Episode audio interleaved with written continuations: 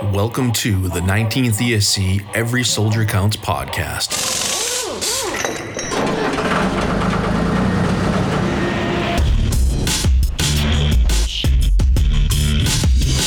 Wherever you find American troops today, you find the men of the Transportation Corps. Enough and on time. That's the story we tell you today.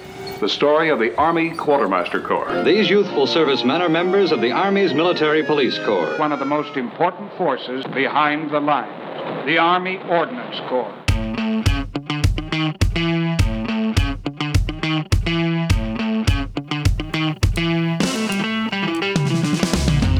Welcome to the 19th ESC Every Soldier Counts podcast. I am Sergeant First Class Adam Ross, Public Affairs NCOIC for 19th Expeditionary Sustainment Command. And today we are joined by Sergeant First Class Milka Paulino, the SARC for 19th ESC. We are in April, which is helping with the, the acronym Sexual Assault Awareness Prevention, Prevention Month. Month. I got it. Okay. Okay, well, welcome, Sergeant Paulino. Thank you. Thank you for having me. And then I, I said um, I said you're the SARC because I momentarily I couldn't remember what that acronym stands for. So Okay. The Sexual Assault Response Coordinator. so you are basically the uh, top enlisted um, sharp resource, basically. Yes. Okay, and so let's with our guests. We usually start off kind of uh, talking about their position, what brought them to it. So, what can you tell me about um, your how you came to become a SARC? What what attracted you to this position? Well, it was uh, a while ago. Was um 2017. I was in um, one of the NCO development uh, class, and one of my battle buddies have been sexually assaulted, and she actually tried to find help and couldn't. And I sat down with her and talked to her a little bit, and that got me started. So, just from that experience, from talking to her and realizing that you could kind of be a change agent yourself. for- Yes. And so, before that, had you really given it any thought? Actually, I heard about the program, but I didn't believe in it until that time. And so, take me through the process of becoming a SARC. Then, what what what does it entail? Well, it's a lot of training. we had to do uh, a course for um, 13 weeks. Uh, well, they reduced it to eight weeks now. But first, you had to become a VA. And after you become an VA, that's a four week training, That's victim advocate. victim advocacy. And after you become a victim advocate, you uh, had to go to, to the course. Once you get the little bit experience of how to uh, do victim advocacy, uh, and then you go to the course, you get uh, selected to the course. And after the course, you keep retraining. And I have the interview. I got the lucky to be interviewed on 19th. And so, as a SARC at 19th, you kind of um, we're, you have other VAs under underneath you who support this effort, right? Yes, I have SARC's MBA. SARCs and VAs. Okay. Yes. And so, how in 19th, about how many personnel does that mean that?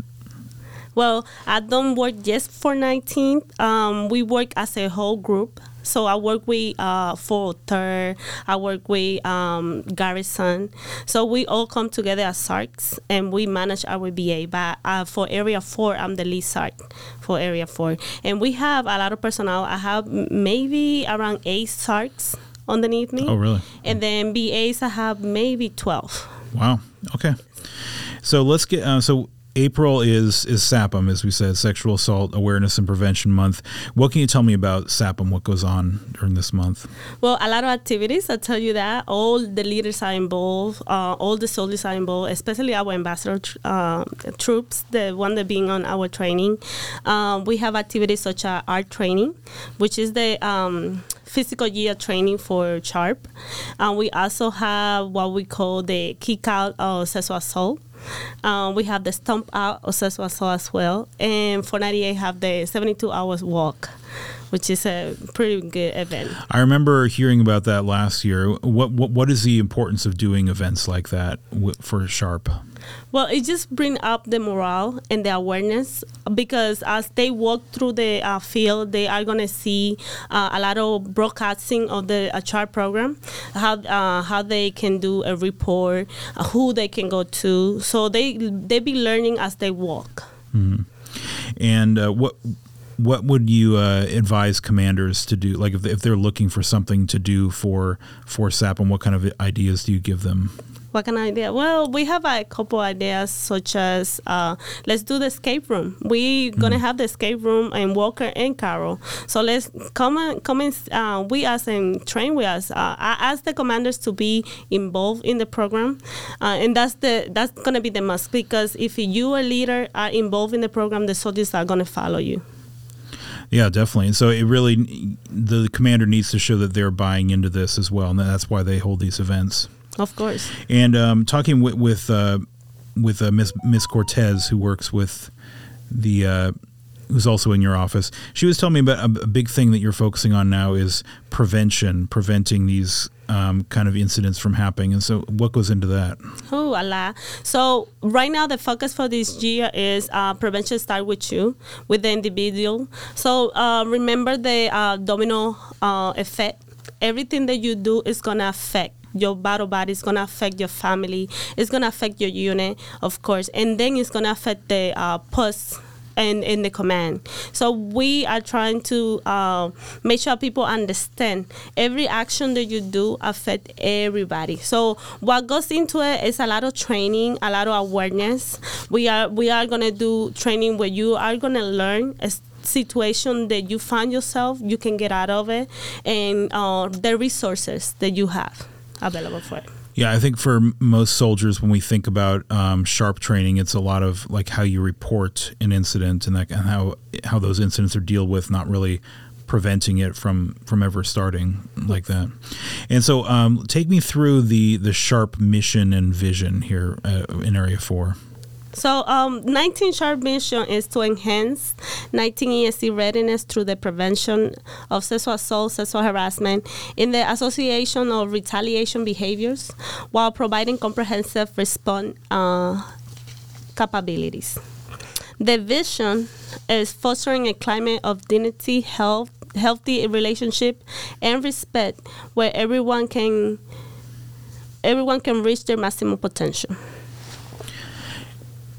and so really yeah that last part there really says it all because we can't um, we can't meet complete our mission if we don't have you know our maximum team members at the, at their maximum potential. So it's all tied in with the mission right? Yeah.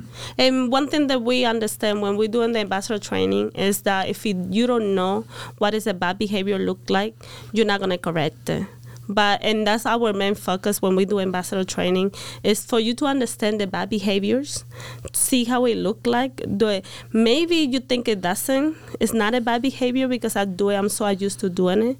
But we want you to understand that it is a bad behavior but we also want you to understand how to correct it. And let's focus on that a little bit more. You, have mentioned ambassador training a couple times. So, uh, Team 19 ambassador training is something that happens regularly on Camp Walker. And what, what goes on in those classes? So, right now it's going online. And hmm. um, what's going on in there, we do uh, SMEs. So, the SMEs, the, uh, the expert, uh, the um, soldier matter expert, what we call them. Uh, those are the people that actually are handling situations for sexual assault, sexual harassment. But they also uh, are the people that are every day with you, and you didn't know that they provide this service. So. Um, in in there also the soldiers are going to learn how to um, good behaviors and bad behaviors that they can get corrected um, they also are going to learn who they can talk to and who they can go to and what kind of soldiers are coming to these classes? Is it?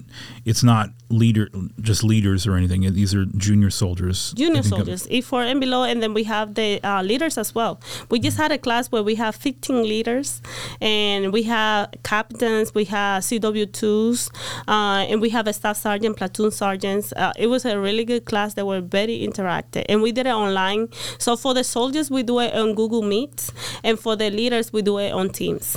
Okay, and um, I, I, I went to one of the tail end of one of those classes uh, one time to get pictures, and what what struck me was uh, you you have this this the soldiers come in civilian clothes, so they feel more at ease of, of talking with one another.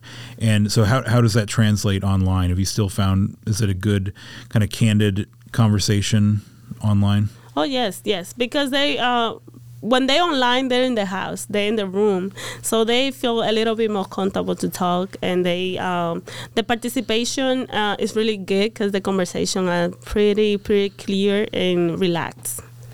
And I know sometimes um, General Allen or Sergeant Major Peters will come by those ambassador classes. Have they been able to visit on the online? Well, we have Sergeant Major Peters, uh, and we also have um, 94th uh, Commander, uh, Second uh, Lieutenant Colonel Chocklin. Yeah, Colonel Shockley. Yeah, I know it's it's a very big priority for uh, for all the leadership there. It seems like we've gotten really good results from those ambassador classes. And so, um, if someone wants to be a part of that, um, how do how do they um, go about that? So I actually have a roster where I invite the uh, commanders. So last week we had a uh, Lieutenant Colonel Chocklin, uh, and the next week we choose the other person. We already have 498 uh, commander that came, uh, Lieutenant Colonel Agon. Uh, so we invite them according to the roster. And for junior soldiers, though, like if they if they want to be a part, um, be in the class. Oh, for the junior soldier, they only had to get with the VA, and they will mm. get the authorization form to me and my VA as well, as Staff Sergeant Wilson, and we both will uh, coordinate and send them the emails, and then they they are good to go. And it's a three day long course. How long? For the junior soldiers, yes, three. But for the leader, it's only two days. Okay, and let's go back to something you said a little bit earlier: correcting bad behaviors. So, what can you tell me about that? Well, sometimes we think, uh, and the big one that we've seen is the consent part.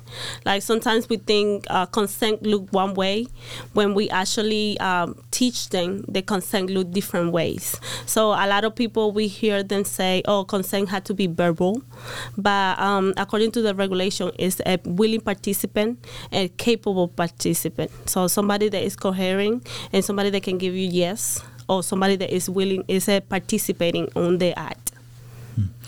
And so that so obviously if someone was drunk or unconscious, they're not able to give consent. According to the regulation, no, they're okay. not.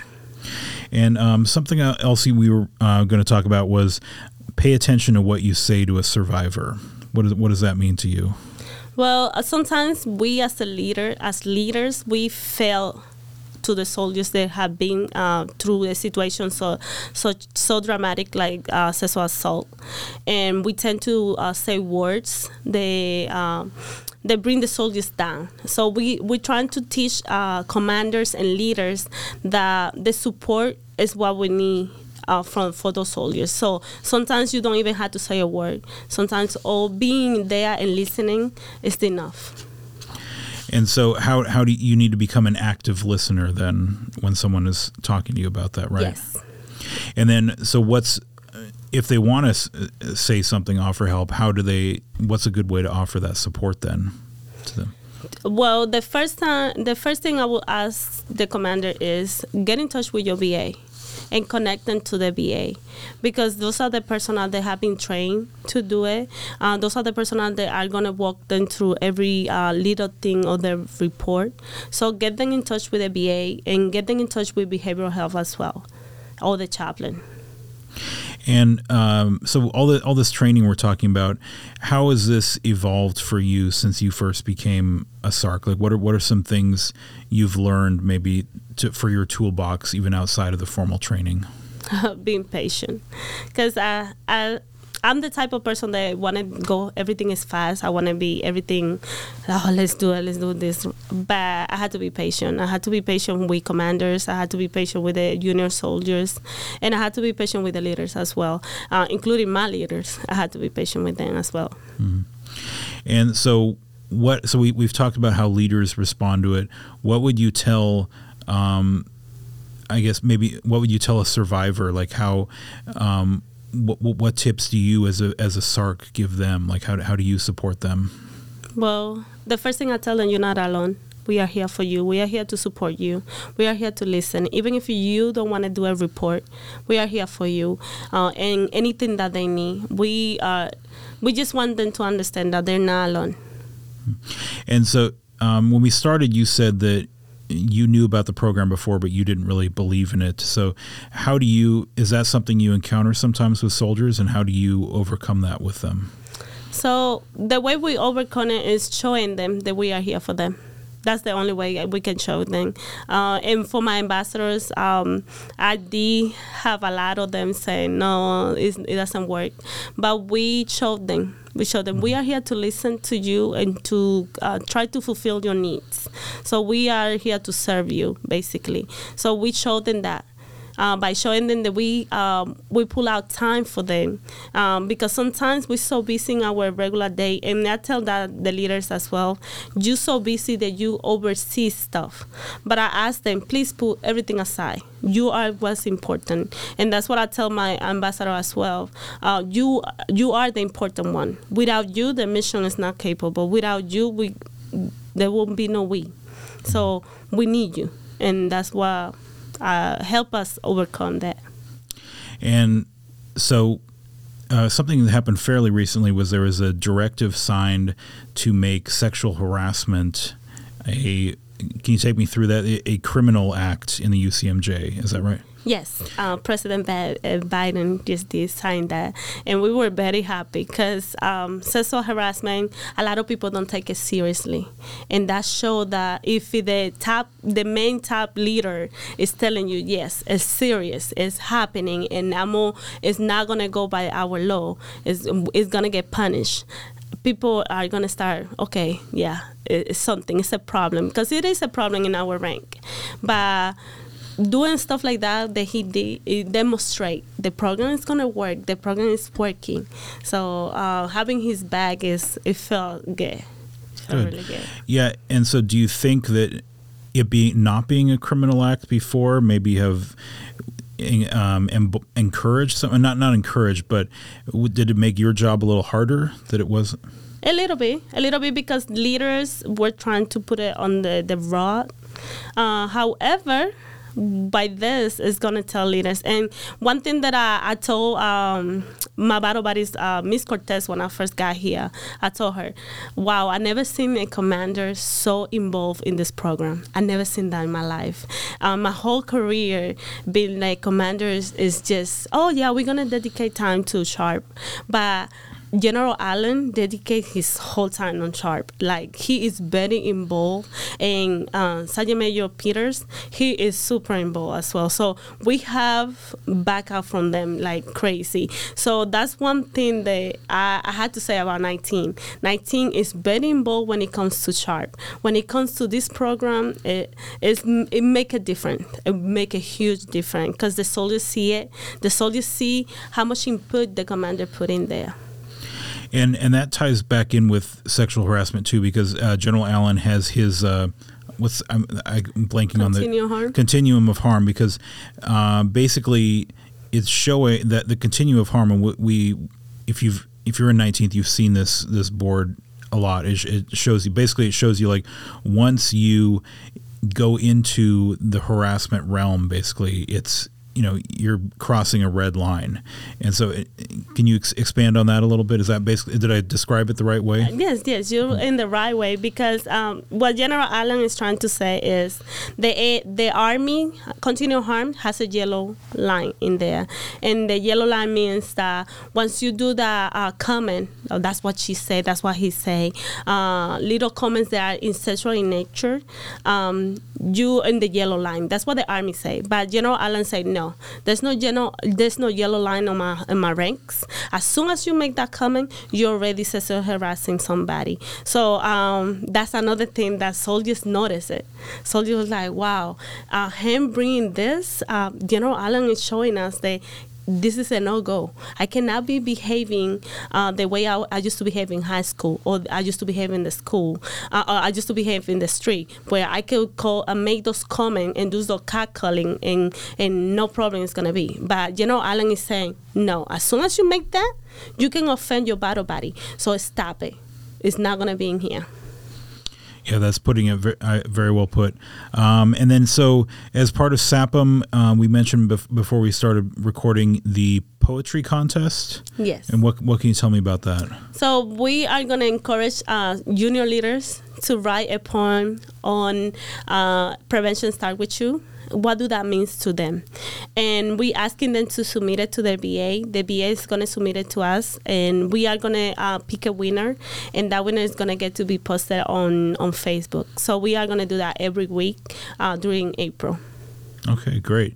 And um, again, so your your contact information is readily available. Um, there's a sharp uh, tab on the 19th ESC homepage. Uh, that's www.army.mil slash 19th ESC. You'll see um, a sharp button on there, and that'll take you to to all your information. And um, it does don't they don't have to go to you as well. You talked about you have lots of personnel supporting you. Every unit has a VA or a SARC, yes. and so they they can go to them as well.